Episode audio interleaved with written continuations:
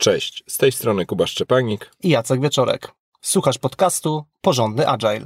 Rozmawiamy o tym, jak pracować zwinnie i jak robić to porządnie. Zapraszamy.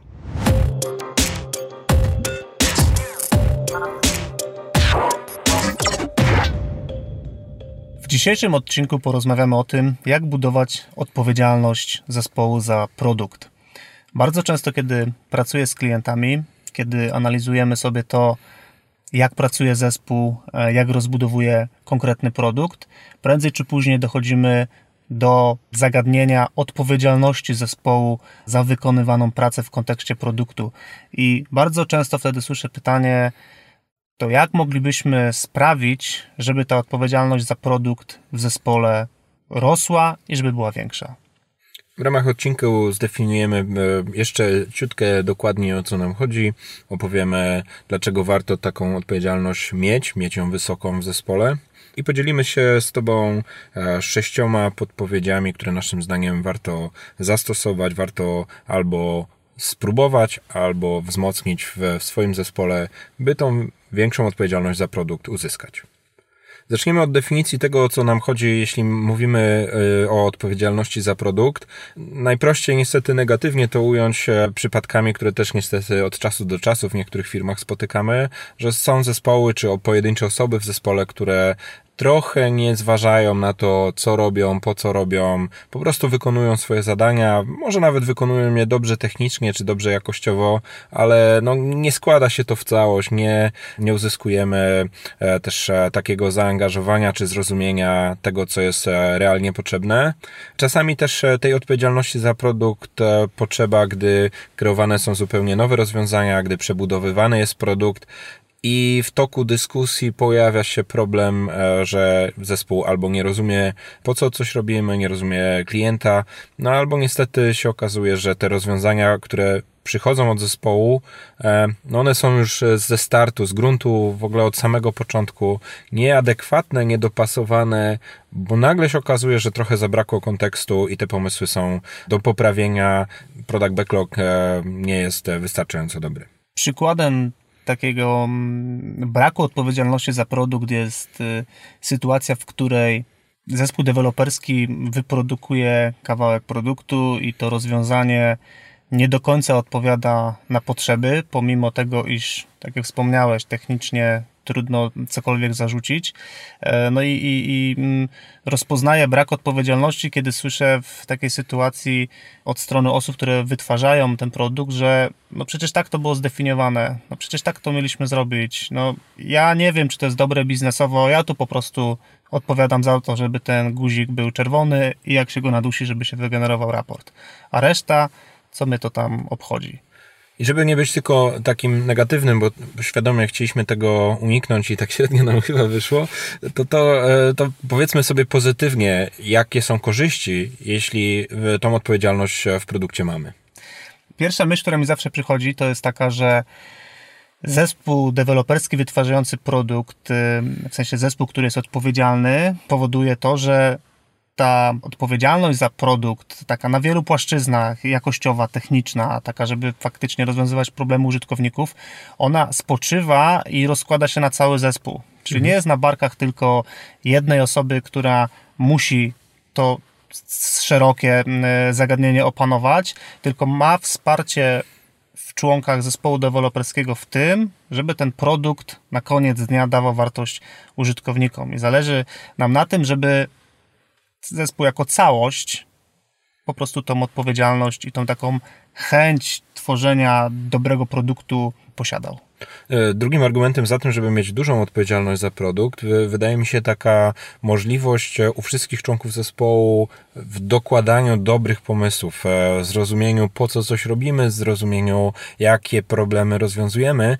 No i wtedy wraz z tą odpowiedzialnością idzie też dużo trafnych, kreatywnych pomysłów, te innowacje przychodzące od każdego możliwego członka zespołu. One są trochę lepsze, wszyscy się może tak troszkę bawią w, w takie kreatywne rozwiązywanie problemów, wzajemnie inspirując do tego, co powoduje, że e, rozwiązania są lepsze niż ktokolwiek zakładał, gdy w ogóle rozpoczynaliśmy pracę i wszyscy też mają takie poczucie satysfakcji, że, że jakby uczestniczymy w bardzo kreatywnym procesie e, bo się zaangażowaliśmy, mamy spory kontekst, mamy swoją wiedzę techniczną, jak to robić, więc e, to się wszystko w sumie składa też w fajne rozwiązanie, jeśli chodzi o wartość biznesową, a przy okazji też satysfakcję i motywację do kontynuacji pracy w ten sposób. Bo tutaj, no, wydaje mi się, może to nawet jest osobny punkt, że to też jest takie samo nakręcające się. Wiem, po mhm. co to robię, więc robię to fajnie, dostaję jakąś informację zwrotną, że to się sprawdza więc dalej mi się chce i to takie jest e, podtrzymywanie również po prostu motywacji,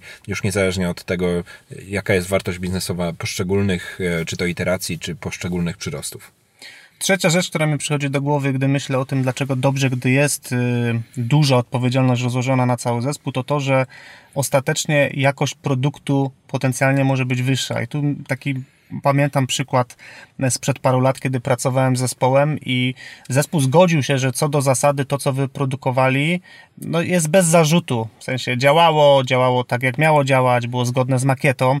I pamiętam, jak jeden z deweloperów wstał i powiedział, słuchajcie, ale przecież my nie możemy tego puścić do użytkowników. Mhm. I to było, to było mocne, to było dla części zespołu zaskakujące, natomiast no, to jest tego rodzaju zachowania bym się spodziewał, czyli z jakiegoś powodu wszyscy przespali, czyli nie zauważyli, że coś nie do końca jest z rozwiązaniem, które chcemy dać użytkownikom, no i znalazł się po prostu ktoś, kto powiedział, słuchajcie, no nie, no tak nie możemy zrobić, w sensie, że to będzie wstyd. To taka twoja wersja anegdoty o Squirrel Burgerze. Po prostu wstyd przed dostarczaniem czegoś słabego, tak? Dobra, to przejdźmy do konkretnych rozwiązań. Już wiemy, po co taka odpowiedzialność w produkcie jest wartościowa.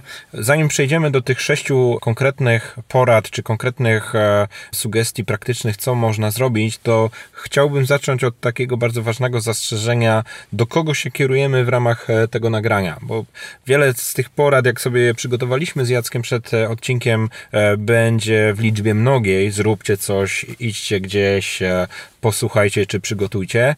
Ja myślę, że to te rady są dosyć uniwersalne. One mogą być dla Scrum Mastera i wtedy rozumie jako, jeśli jesteś Scrum Masterem lub Scrum Masterką, zrozumie je jako sposób na wprowadzenie czy jakieś konkretne porady, praktyki, wprowadź je w swoim zespole, zainspiruj swój zespół, zaproponuj im te rzeczy. Jeśli jesteś e, product ownerem lub product ownerką, to zastanów się, e, które z tych praktyk możesz też przenieść do swojego zespołu. Jeśli jesteś e, członkiem zespołu deweloperskiego, to może zaproponuj na najbliższej retrospektywie takie usprawnienie.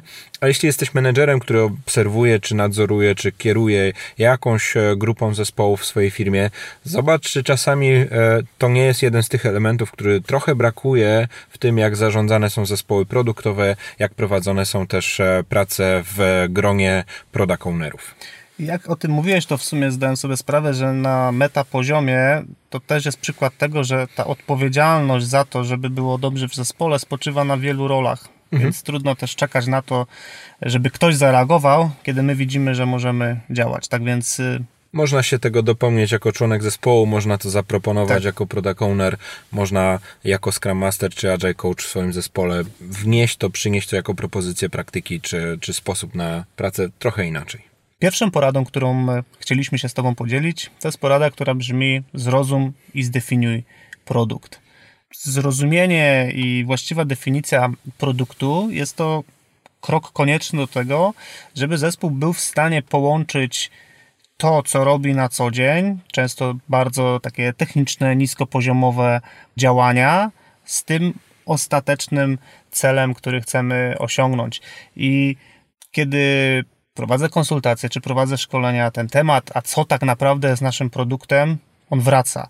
W szczególności, jeżeli pracowaliśmy długo w sposób projektowy, gdzie tak nie do końca się zastanawialiśmy nad produktem, bardziej myśleliśmy o tym, żeby dostarczyć jakiś umówiony efekt projektowy, no te, ten produkt bywa taką zagadką. W sensie pierwsze skojarzenie to jest takie, że przecież produkt musi być fizyczny. Nie do końca tak jest. Tak więc ta jasna definicja co jest naszym produktem, jak my go definiujemy, jakie on ma cechy, jak szeroki jest zakres tego produktu, uważamy za kluczowy punkt startowy. Ja bym nawet dorzucił, bo powiedziałeś efekt projektu.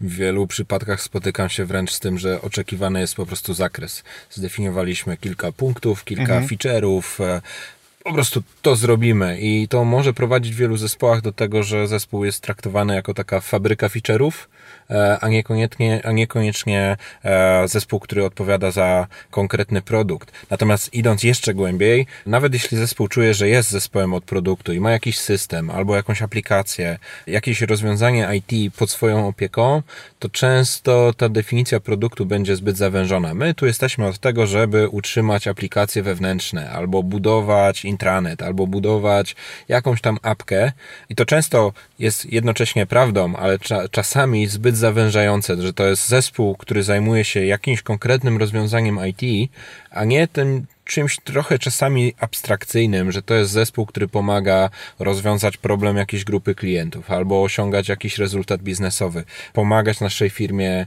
zarabiać, rozwiązywać jakieś konkretne działanie dla klienta.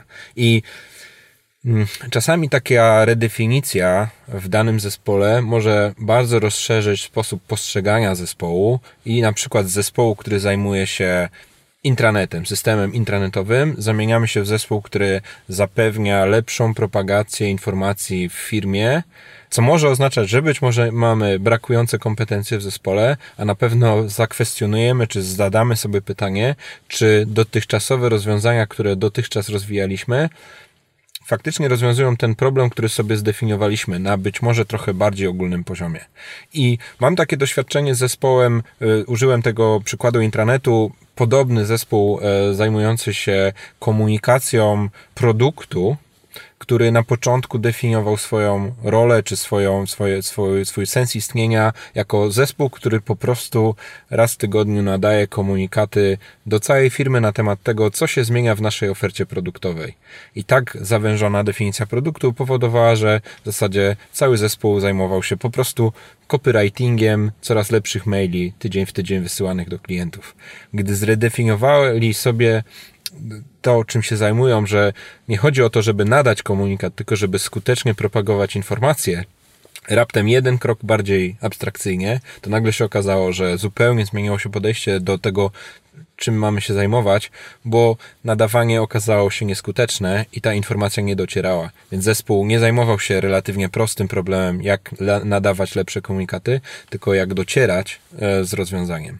I e, to jest e, dosyć prosty przypadek, niekoniecznie adekwatny w każdej sytuacji, ale znajduje wiele analogii tego typu sytuacji. Wiele zespołów zbyt mocno widzi siebie jako zespół, który wytwarza apkę, system, kawałek jakiejś procedury, rozwiązania, zmiany w procesie, a raptem dosłownie krok wyżej w abstrakcji jest e, rezultat biznesowy, efekt, skuteczność, taka prawdziwa przydatność i czasami całkiem dobre odświeżenie całemu zespołowi i poprawienie odpowiedzialności za produkt robi właśnie takie zdefiniowanie sobie tego naszego produktu, być może trochę bardziej abstrakcyjnie, ale o wiele bardziej tak namacalnie biznesowo to, co ja słyszę mm, w tym, co opowiadasz, to mm, zbliża nas do punktu drugiego, do drugiej porady, która brzmi spędź czas z użytkownikiem, e, bo jak mówiłeś o tej skuteczności nadania tego e, komunikatu, no to nieuchronnie tutaj zbliżamy się do tego, żeby się zastanowić, kto odbiera te komunikaty i może upewnijmy się, że one są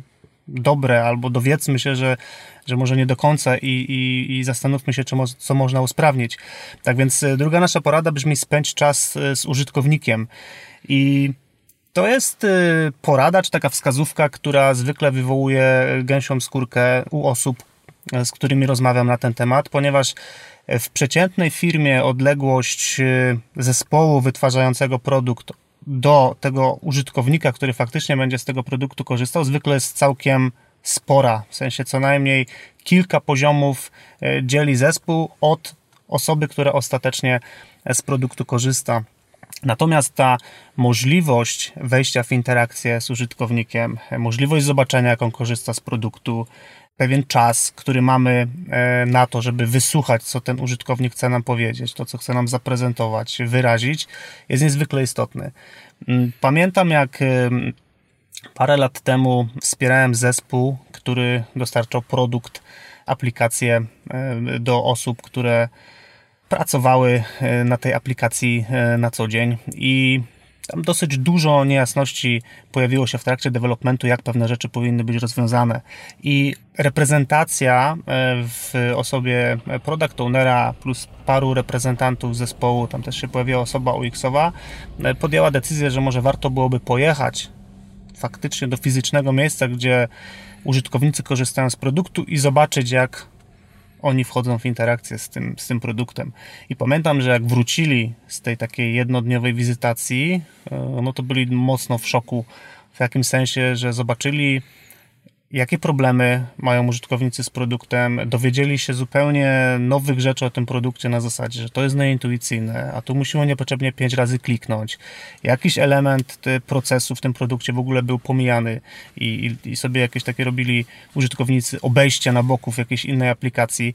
E, tak więc wrócili z pełną głową e, pomysłów na to, co można byłoby, byłoby usprawnić w produkcie i to jest jakby super fajna rzecz, ale dodatkowo to, co się zadziało moim zdaniem, to oni zempatyzowali się z tym użytkownikiem, czyli poczuli, jak to jest używać tego produktu, co powodowało, że jak później rozmawiali o tym, jak ten produkt rozwijać, no to wracały te historie i te obrazy, które zbudowali sobie w trakcie tej e, wizytacji. Tak więc, jeżeli możesz się zbliżyć do klienta, jeżeli jesteś w stanie takie spotkanie zaaranżować, może z jakąś grupą zaprzyjaźnionych użytkowników na początku, to zdecydowanie warto po to rozwiązanie sięgnąć. Mam bardzo podobną historię związaną z e, zespołami, które zajmowały się rozwojami, rozwojem systemu do call center.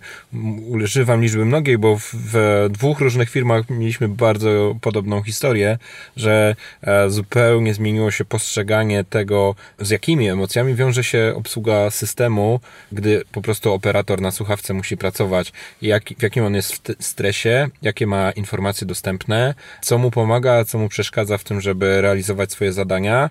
E, no i, i zespoły wychodziły pełne pomysłów, ale też pełne dostrzeżenia takich e, drobnych niedoskonałości, bo ja tutaj zwrócę uwagę na jedną rzecz. Co innego ludzie nam mogą zlecić, powiedzieć, może jakiś menedżer przyśle 10 pomysłów na usprawnienie, a co innego my sami zauważymy, mhm. jak zaobserwujemy w naturalnym środowisku naszego klienta i zrozumiemy, w jakim kontekście on pracuje i co mu pomaga, co mu przeszkadza, co by może mu pomogło, ten klient może nawet nie umieć powiedzieć, że no tak tu jakbym miał jakiś e, fajny podpowiadacz, ile jeszcze czasu zostało, to, to my, my dopiero widząc go w praktyce i rozmawiając z nim, możemy odkryć, czego jemu faktycznie brakuje. On nawet może sam nam tego mhm. nie powiedzieć. I wszystkie te spotkania, ten spędzony czas z użytkownikiem, to jedna kwestia to jest właśnie to naturalne środowisko, ale też okazja do głębokiego zrozumienia, jaka jest potrzeba.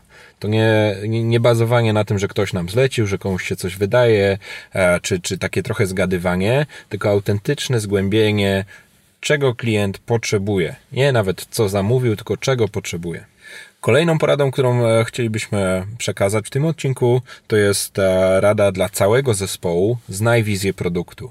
I dla niektórych zespołów to jest zbuduj tą wizję, bo jej w ogóle nie masz, a w wielu mhm. innych zespołach będzie to raczej pamiętaj, przypominaj ją sobie, być może odświeżaj z jakąś regularnością wizję tego, co jest do zrobienia. Wizja produktu to jest bardzo pojemny temat, być może nadający się na zupełnie osobny odcinek, ale w skrócie zazwyczaj wizje produktu zawierają jakąś formę definicji, kim jest klient i jakie ma potrzeby, co świetnie mapuje się z, tym, z tą drugą poradą, ale też e, jakaś taktyka, jak chcemy zaspokoić te potrzeby, jak chcemy się pozycjonować względem konkurentów, w czym chcemy być unikalni, jakie mamy pomysły na realizację, jakie będziemy też czerpać korzyści, jak będziemy je realizować, e, na czym zarabiamy. Kilka takich elementów, które w różnych narzędziach różnie są sformułowane, ale no, szereg takich definicji, czym produkt jest, czym jest klient i jak dalej go chcemy rozwijać.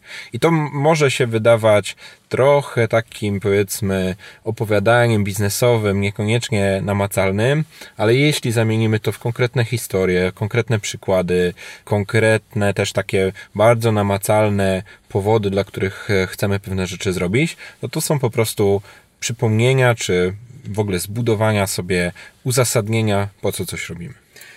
Ja właściwie to, co powiedziałeś, skomentuję w ten sposób. Nie zaczynam pracy z nowym zespołem inaczej niż od wywołania tematu wizji produktu. Czy ona jest? Jeśli tak, to ją sobie odświeżmy jako cały zespół. Tak. E, jeśli tej wizji produktu nie ma, to również zbudujmy ją jako cały zespół. Oczywiście to zwykle wygląda tak, że mm, osoba biznesowa, jakiś reprezentant klienta czy klienta, on zwykle ma jakąś wizję i taki pewien szkic czy zarys tej wizji zwykle jest w stanie powiedzieć.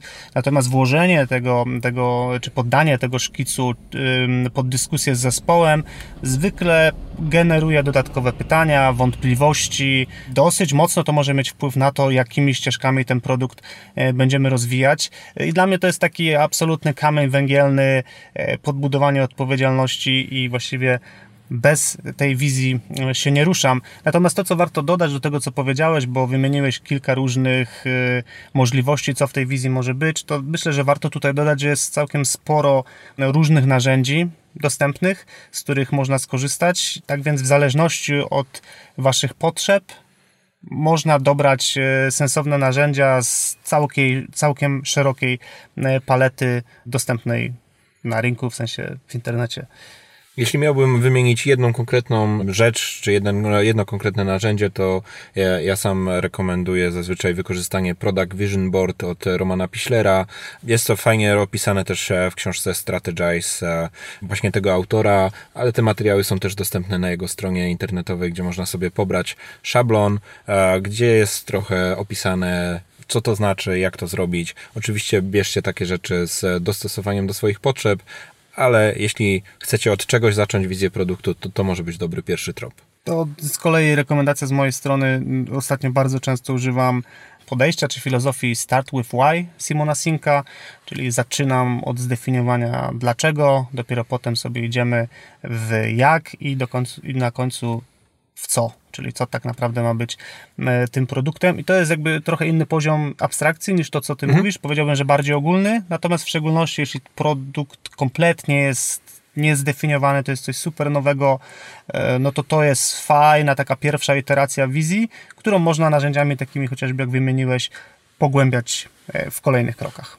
Zanim przejdziemy do kolejnego punktu, chciałem zaprosić Cię na trzecią już edycję warsztatów Labirynty Scrama. Są to warsztaty, podczas których wraz z uczestnikami rozbieram na części pierwsze najpopularniejsze pułapki Scrama, szukając najlepszych rozwiązań. Najbliższe takie warsztaty odbędą się 26 i 27 marca w Warszawie, a wszystkie informacje na temat tych warsztatów znajdziesz na stronie warsztaty.labiryntyskrama.pl. Czwarta rada, którą chcemy się podzielić, to przypominaj sobie o powodach realizacji inicjatywy. Brzmi to trochę może oczywiście, no przecież e, wiemy po co coś robimy, ile razy można o tym wspominać, ale to jest takie wracanie do dlaczego. Wspomniałeś właśnie Start with Why e, przypominaj sobie, po co chcesz coś zrobić. E, to może być na każdym pojedynczym elemencie w backlogu przypomnienie, po co, co, co chcemy osiągnąć, e, jaki problem rozwiązujemy, ale to też może być praca, czy to właściciela produktu, czy e, przedstawiciela klienta, może interesariusza, w zależności od tego, kto to jest, e, kto nam ten kontekst dostarcza. Przypominanie dlaczego coś jest ważne, przypominanie, po co chcemy to zrobić, cierpliwe wyjaśnianie, bo to też czasami jest po prostu potrzebne. Ta odpowiedzialność produktowa to nie jest e, przełącznik, który kiedyś jej nie było, a teraz zrobiliśmy trzy magiczne kroki i już to mamy. To będzie też e, cierpliwe pracowanie, żeby wyjaśnić niezrozumienie, być może przypomnieć, być może trochę sparafrazować pewne rzeczy, które nie dotarły do tej pory do danego członka zespołu. No i tutaj e, jest to raczej cierpliwa, organiczna, długofalowa praca. Członkowie zespołu też się zmieniają, czasem ktoś o czymś zapomina, ktoś czegoś nie zrozumiał. Te kropki regularnie trzeba łączyć. Ja nie zapomnę, jak kiedyś product owner, z którym pracowałem, klientem zwrócił mi uwagę na to, jak e, reprezentant klienta rozpoczyna każde zdanie. I ten, ta, ta, ta osoba, która była konsultantem z Wielkiej Brytanii, e, ona faktycznie jakiekolwiek padało pytania, jakiekolwiek były wątpliwości, zawsze startowała z takiego bardzo ogólnego poziomu, e, upewniając się, że zanim przejdziemy do dochodzenia do konkretnej odpowiedzi czy do jakiegoś rozwiązania, to wszyscy w pokoju mają takie samo zrozumienie, jaki jest problem, dlaczego w ogóle tutaj jesteśmy i malował bardzo, bardzo szeroki obrazek. I ktoś mógłby powiedzieć, patrząc z boku, po co ta historia, po co takie rozwlekanie. No z mojej perspektywy to jest konieczne, jeżeli chcemy dojść do sytuacji, w której, tak jak powiedziałeś na początku, zespół jest doradcą produktowym i jakby mamy w każdej osobie w zespole wsparcie w tym, żeby ten produkt, który powstaje, był jak najlepszej jakości, żeby te rozwiązania, które przekazujemy do użytkowników, były po prostu jak najlepsze. Co oznacza, że taki na przykład product owner scrumowy, czy klient, czy przedstawiciel i interesariusz pracujący przy projekcie powinien mieć i bardzo krótką wersję, nazwę to najwyższego poziomu, mantrę, po co coś robimy, ale też e, był bardzo otwarty i gotowy na to, żeby powyjaśniać szczegóły, poprzypominać pewne rzeczy, e, opowiedzieć też o kontekście użycia e, danego rozwiązania, i nie bać się o tym wspominać, nie bać się, nie, nie, nie przejmować się ewentualnym zarzutem o stratę czasu. No, w najgorszym razie po prostu sobie to w zespole dopracujemy, że może jest tego za dużo, ale chętnie e, raczej rekomendowałbym dobrnijmy do tego momentu, w którym cały zespół stwierdza, nie, za dużo już tego kontekstu biznesowego, za dużo tego wyjaśnienia powodów, mamy tego wystarczająco. Póki nie ma takich głosów, to ja uważam, że zawsze warto przypomnieć po co. Kolejną radą, którą chcieliśmy się z Tobą podzielić, to jest rada pracuj przyrostowo i wykorzystuj pętlę feedbacku. Co mamy tutaj na myśli? Pracuj przyrostowo, czyli na koniec konkretnych iteracji, czy co jakiś okres czasu dostarczaj przyrost produktu, czyli trochę lepszy produkt niż mieliśmy go um, chwilę temu. I dlaczego to jest istotne? Dlatego, że jeżeli faktycznie przyrostowo budujemy produkt i on rośnie w naszych oczach e, i od super prostego produktu przechodzimy do coraz bardziej zaawansowanego rozwiązania, jeżeli my coś takiego, czymś takim dysponujemy, to my możemy pokazać ten produkt interesariuszom, klientowi czy naszym użytkownikom. I to jest o tyle ważne, że pokazując coś takiego namacalnego, jesteśmy w stanie wywołać dyskusję i uruchomić pętlę informacji zwrotnej.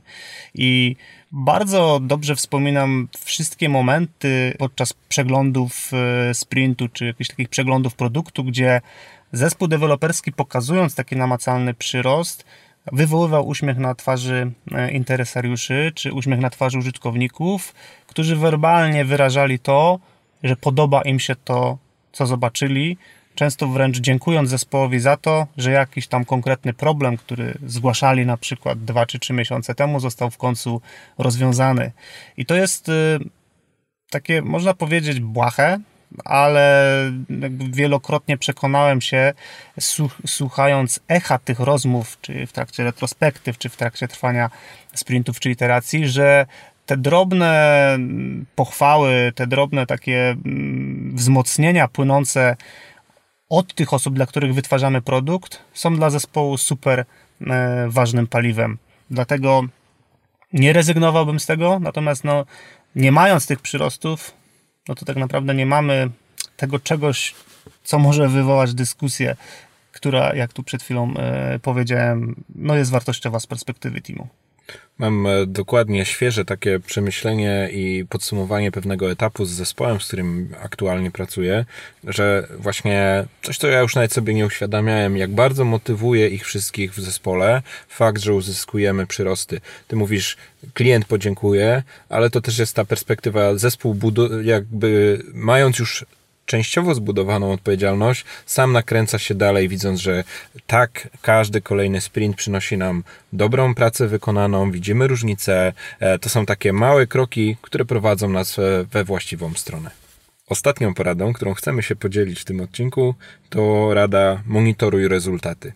Ona jest pewnie adekwatna, zwłaszcza do zespołów, które rozwijają swój produkt już w dłuższym okresie czasu i e, mają ten produkt e, na rynku czy w użyciu przez użytkowników.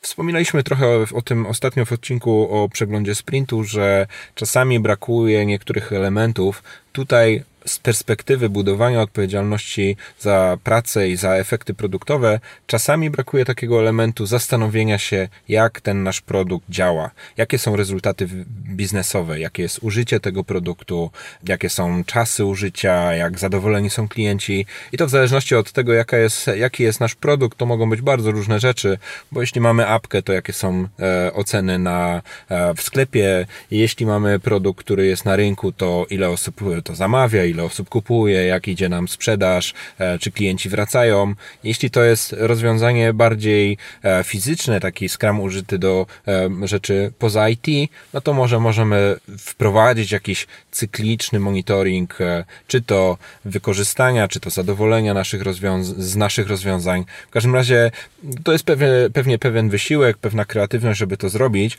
ale jeśli mamy domkniętą tą pętlę informacji zwrotnej nie tylko, że w czasie rozwoju produktu, w czasie rozwoju, czy nawet projektu sprawdzamy, jak nam idzie, ale też po prostu, jak już teoretycznie zrobiliśmy wszystko, co chcieliśmy w takim jakimś obszarze, to warto też wiedzieć, jak, jak to się sprawdza. Żeby mieć takie po prostu, takie domknięcie, takie podziękowanie, tak, idzie świetnie i to naprawdę super daje paliwo na przyszłość, że no, zrobiliśmy świetną pracę i ona w dodatku dała sukces, a gdyby miało się okazać e, w drugą stronę, że niestety są jakieś niedociągnięcia, no to wracamy do tego, co zrobiliśmy.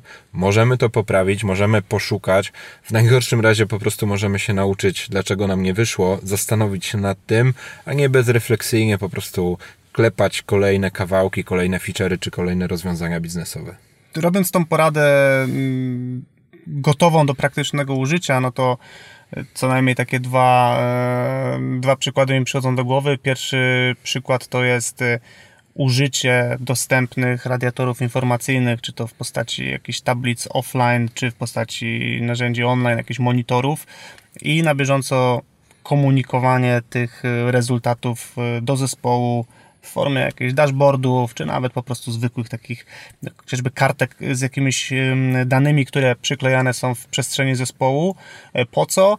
Po to, żeby te dane gdzieś były, żeby można było w prosty sposób e, zrobić do nich referencje, albo żeby można było powiedzieć, zobaczcie, dzisiaj pobiliśmy jakiś tam rekord. Znów, Ktoś powie, że to są błahe rzeczy, że to są drobiazgi, natomiast no, nie ma y, magicznej różdżki, która, za, za dotknięciem której zespół stanie się odpowiedzialny za produkt. E, natomiast możemy robić takie małe, e, drobne rzeczy, które sumarycznie tą odpowiedzialność będą e, wzbudzać.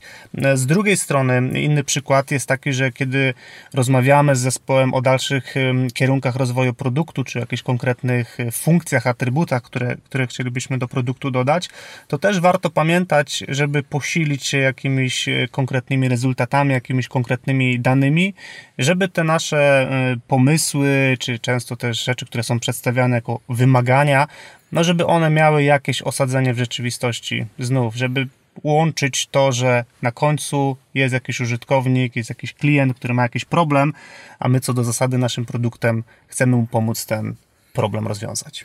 I zamknę przykładem bardzo mocno z naszego własnego świata, czyli podcastu bardzo sami jesteśmy zainteresowani tym, ile, e, ilu z Was nas słucha, co sądzicie o tych odcinkach w komentarzach, jakie dajecie oceny w, e, w, ta, w tych miejscach, gdzie te recenzje można zrobić, czy nawet e, jak dzielicie nasze odcinki, czy odsyłacie, czy lajkujecie, czy gdzieś jeszcze komentujecie w sieci społecznościowej. No i to po prostu daje nam kolejne paliwo. Wiemy, że, że jest cenione, ale też wsłuchujemy się w te głosy, gdzie ktoś podpowiada, co jeszcze można by nam poprawić, e, co jeszcze możemy robić lepiej w, w naszych nagraniach. Więc jeśli jest jeszcze coś, co możemy zrobić, to koniecznie się z tym e, z nami podziel. To tylko dodam, że w styczniu pobiliśmy razem rekord słuchalności od początku, jak podcast publikujemy z Kubą, no to styczeń 2020 e, był rekordowy, no i mogę powiedzieć za siebie, jak się ogląda takie statystyki, no to chce się jeszcze bardziej, w sensie dostarczyć więcej wartości, zrobić jeszcze lepszy materiał, docierać do jeszcze większej grupy osób. Także dziękuję Ci za to, słuchaczu. Podsumowując cały odcinek, e, jakie rady dajemy za to, że, na to, żeby zbudować odpowiedzialność za produkt? Zrozum i zdefiniuj produkt, spędź czas z użytkownikiem, znaj wizję produktu, Przypominaj sobie o powodach realizacji inicjatywy, pracuj przyrostowo i wykorzystuj pętlę feedbacku i monitoruj rezultaty wykonanej pracy w swoim produkcie. I to by było wszystko na dzisiaj. Dzięki Jacek. Dzięki Kuba. I do usłyszenia wkrótce.